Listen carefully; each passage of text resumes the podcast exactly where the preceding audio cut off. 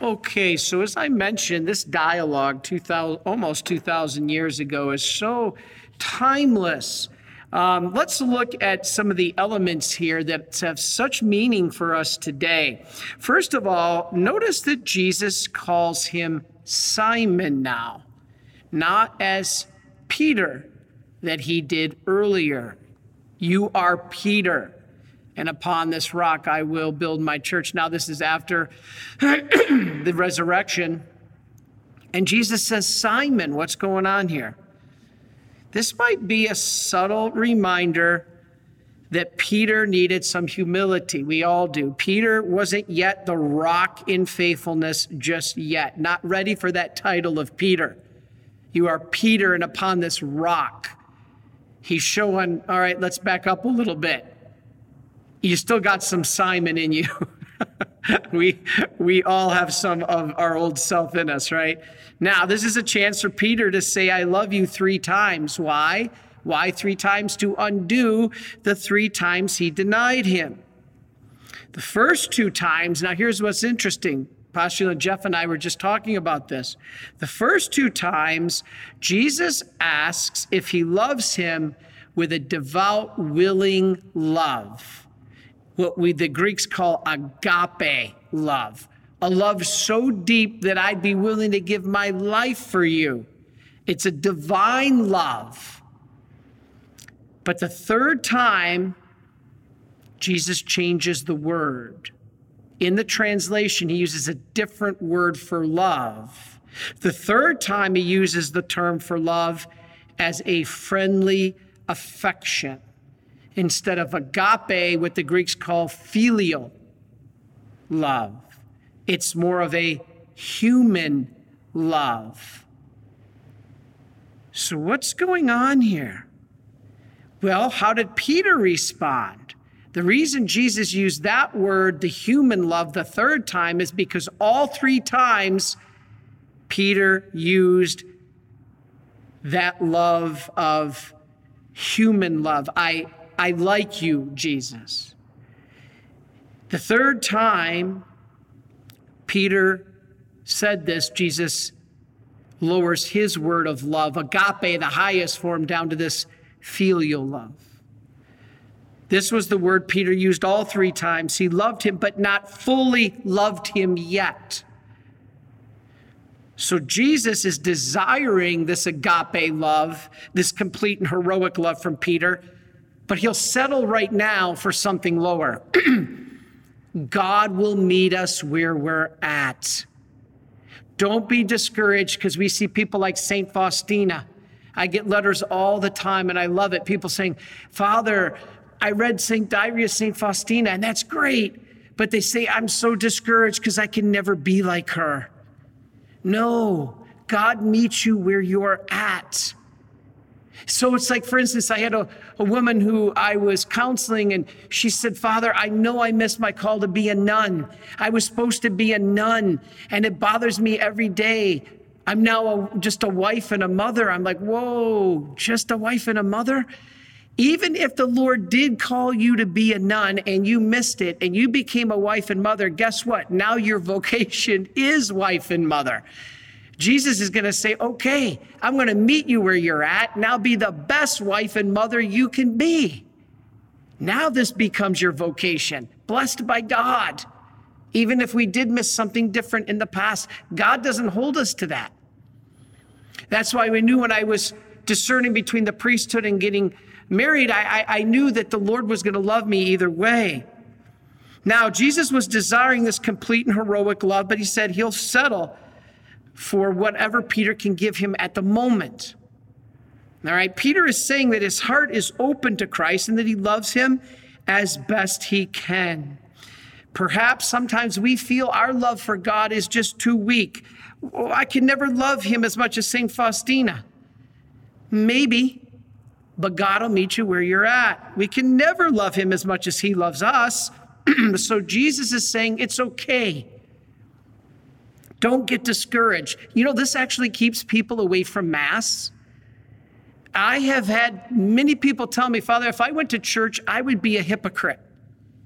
I'm a sinner. And to go to church I would be self-righteous, I would be hypocrite. No, that's exactly why you need to go to church, because we are broken. So Jesus is saying this is okay, don't give up. He'll accept you where you're at for now. And then people use that, though, as a justification. Well, Father, I'm living an improper lifestyle. I'm living with my same-sex partner, and that's because you told me Jesus loves me where I'm at. Yes, he does love you where you're at, but he loves you too much to let you stay there. Do you think that he was just going to accept from Peter a normal kind of love? He elevated him before Peter died to agape love. So he'll meet you where you're at a lower form of love, but he wants to elevate you to the higher form. So somebody who says, I'm living in this state of sin, Jesus will say to them, yes, I do love you, but I say to you, don't stop there. Jesus loves you just the way you are, yes, but he loves you too much to let you stay that way. He's always challenging us to grow in virtue, right? If we ask, he will increase our love for him. But we got to ask, are we praying every day? For those who are living in a lifestyle of sin, are we asking God to get us out? Spend time with him. Pray. Peter did. And what happened to Peter? He went from denial to friendly affection. Yes, Lord, I like you. To dying for him in the ultimate agape. So in other words, he went like this. I kind of went sideways, but it actually was this way. It was vertical. And actually, that is the cross. We live our life horizontally, but when we turn it to vertically, we form the cross. And Peter went from denial to friendly love to agape love, the complete giving. This is the message. He died for him. Yes. Jesus said Peter would stretch out his arms. This day would come that people will lead you where you don't want to go. And he was referring to the kind of death Peter would face. It says that. We just read it. This would happen. Peter went to the cross like Jesus, but he asked to be nailed upside down because he said he was unworthy to die in the way Jesus did. So Peter denied Jesus 3 times to save himself from the cross and ended up being fulfilled and loved by the cross. Jesus said Peter would face the challenge of the cross once again in his future, and he did, but this time he embraced it. He didn't run from it. He didn't deny it. He embraced it this time. So basically, let's finish by now saying, what did Jesus mean when he asked, do you love me more than these? He's challenging Peter's own words. Do you love me more than these? What is he challenging Peter? Because Peter said, even if the others fail you, Lord, I will never fail you. That was what, Matthew 26. I will never fail you, Lord. These others might, but I never will. Man, that is one prayer I never make. Because, was it St. Philip Neri? Lord, look out for Peter, or Philip today, because without your grace, he's going to betray you, right? So he reminded Peter, Jesus did, how he once thought he alone could be true and faithful. Well, that didn't last long because his courage failed. So don't get discouraged if you fall and you have to keep going back to confession. Now we sometimes might sound like broken records. God understands this. Keep trying. Remember, saints are simply sinners who keep on trying. Powerful. Then Jesus says, feed my lambs. What does that mean? This means Peter is to be the shepherd of the flock. You feed, that's what a shepherd does. My lambs, that's the flock. To feed in the scriptures means to guide, to rule, to govern. St. Ambrose said that the lambs were the people and the shepherd were those placed over them. So we're talking about the priests and the bishops. And in fact, the First Vatican Council, Vatican I, pointed to this passage we just read today for proof of the papacy of Peter. We all point to, you are Peter, and upon this rock I will build my church, and that's good. But how many people realize what we just read here is proof of the papacy? So when you're challenged, where's the Pope in the Bible? Here you go. This is John 21:15-19. That's proof of the papacy. How? Well, Jesus is the good shepherd, but now he delegates his authority, which he had the authority to do. When you have ultimate authority, you have the power to delegate it. So Jesus did more than just forgive Peter. He gave him a very important job. He delegated him to feed the sheep, to rule, to govern, to take care of, to guide. So Jesus did something powerful here. So Peter might not, I said this before once, Peter might not think like John.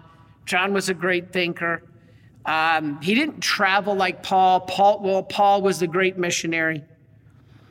But he gave, Jesus did, the greatest task to Peter, to be the shepherd of his sheep. So we too, all of us, might not be great thinkers like John. We may not be able to travel, especially now with coronavirus, like Paul, even though, if you can, please join us.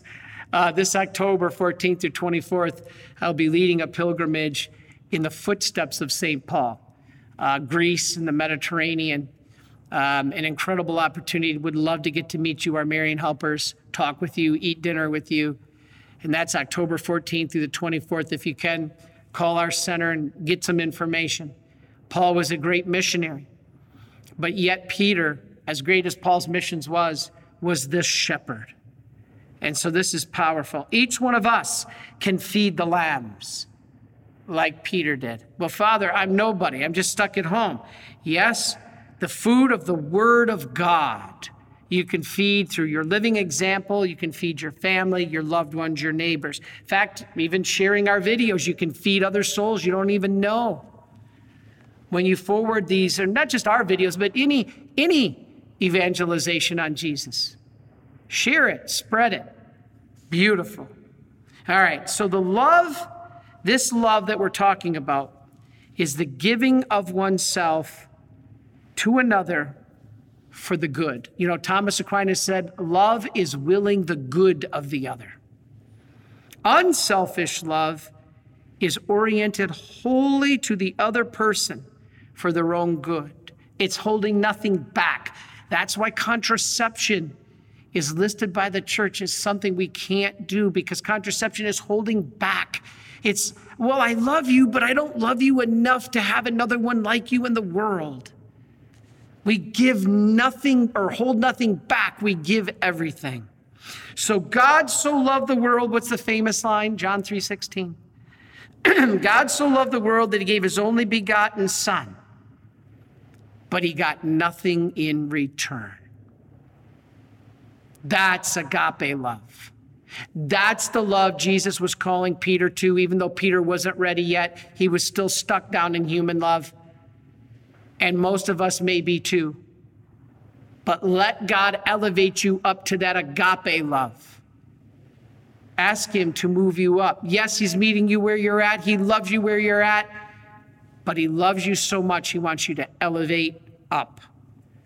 So the key, Jesus didn't ask Peter, you can never do this again. You need to promise me you will never, ever do this again. It's not what Jesus said. Jesus challenged Peter to love. And that is why we can say these words of Christ are timeless. 2,000 years, and they mean every bit as much today as they did when Jesus spoke them. Are you a Marian helper? Join our Spiritual Benefit Society and start sharing in the graces of all the daily masses, prayers, and good works of Marian priests and brothers all over the world. Sign up is free and easy. Simply visit micprayers.org. That's micprayers.org. Thank you, and God bless you. Please follow or subscribe to this podcast to receive the latest episodes and updates. If you have been blessed by this podcast, I invite you to leave a review. Reviews greatly improve our podcast ranking and will help spread this podcast to other people throughout the world. Are you enjoying this podcast? I invite you to listen to more shows brought to you by the Marian Fathers of the Immaculate Conception. Join us daily for enriching spiritual content, which will help you on your journey with Jesus Christ. Simply visit divinemercyplus.org for a complete list of our shows. That's divinemercyplus.org. Are you a Marian helper? Join our Spiritual Benefit Society and start sharing in the graces of all the daily masses, prayers, and good works of Marian priests and brothers all over the world. Sign up is free and easy. Simply visit micprayers.org. That's micprayers.org. Thank you, and God bless you.